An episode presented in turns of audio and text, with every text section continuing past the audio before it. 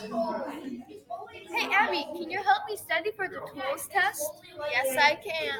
Do you remember what a graduated cylinder was? Yes, if I remember correctly, it's a tall, narrow container that has markings so that it can be used to measure the volume of liquids. It also measures in milliliters.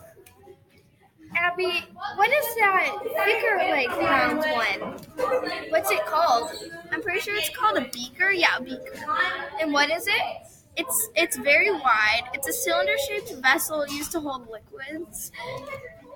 And do you remember what a stopwatch is? I just don't know. It's it's a tiny device used to measure time. Okay. And what can a ruler be used for?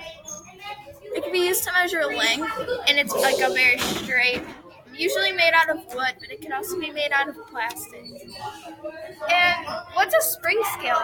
You might see them at grocery stores. They're used to measure the weight or the pull of gravity in objects.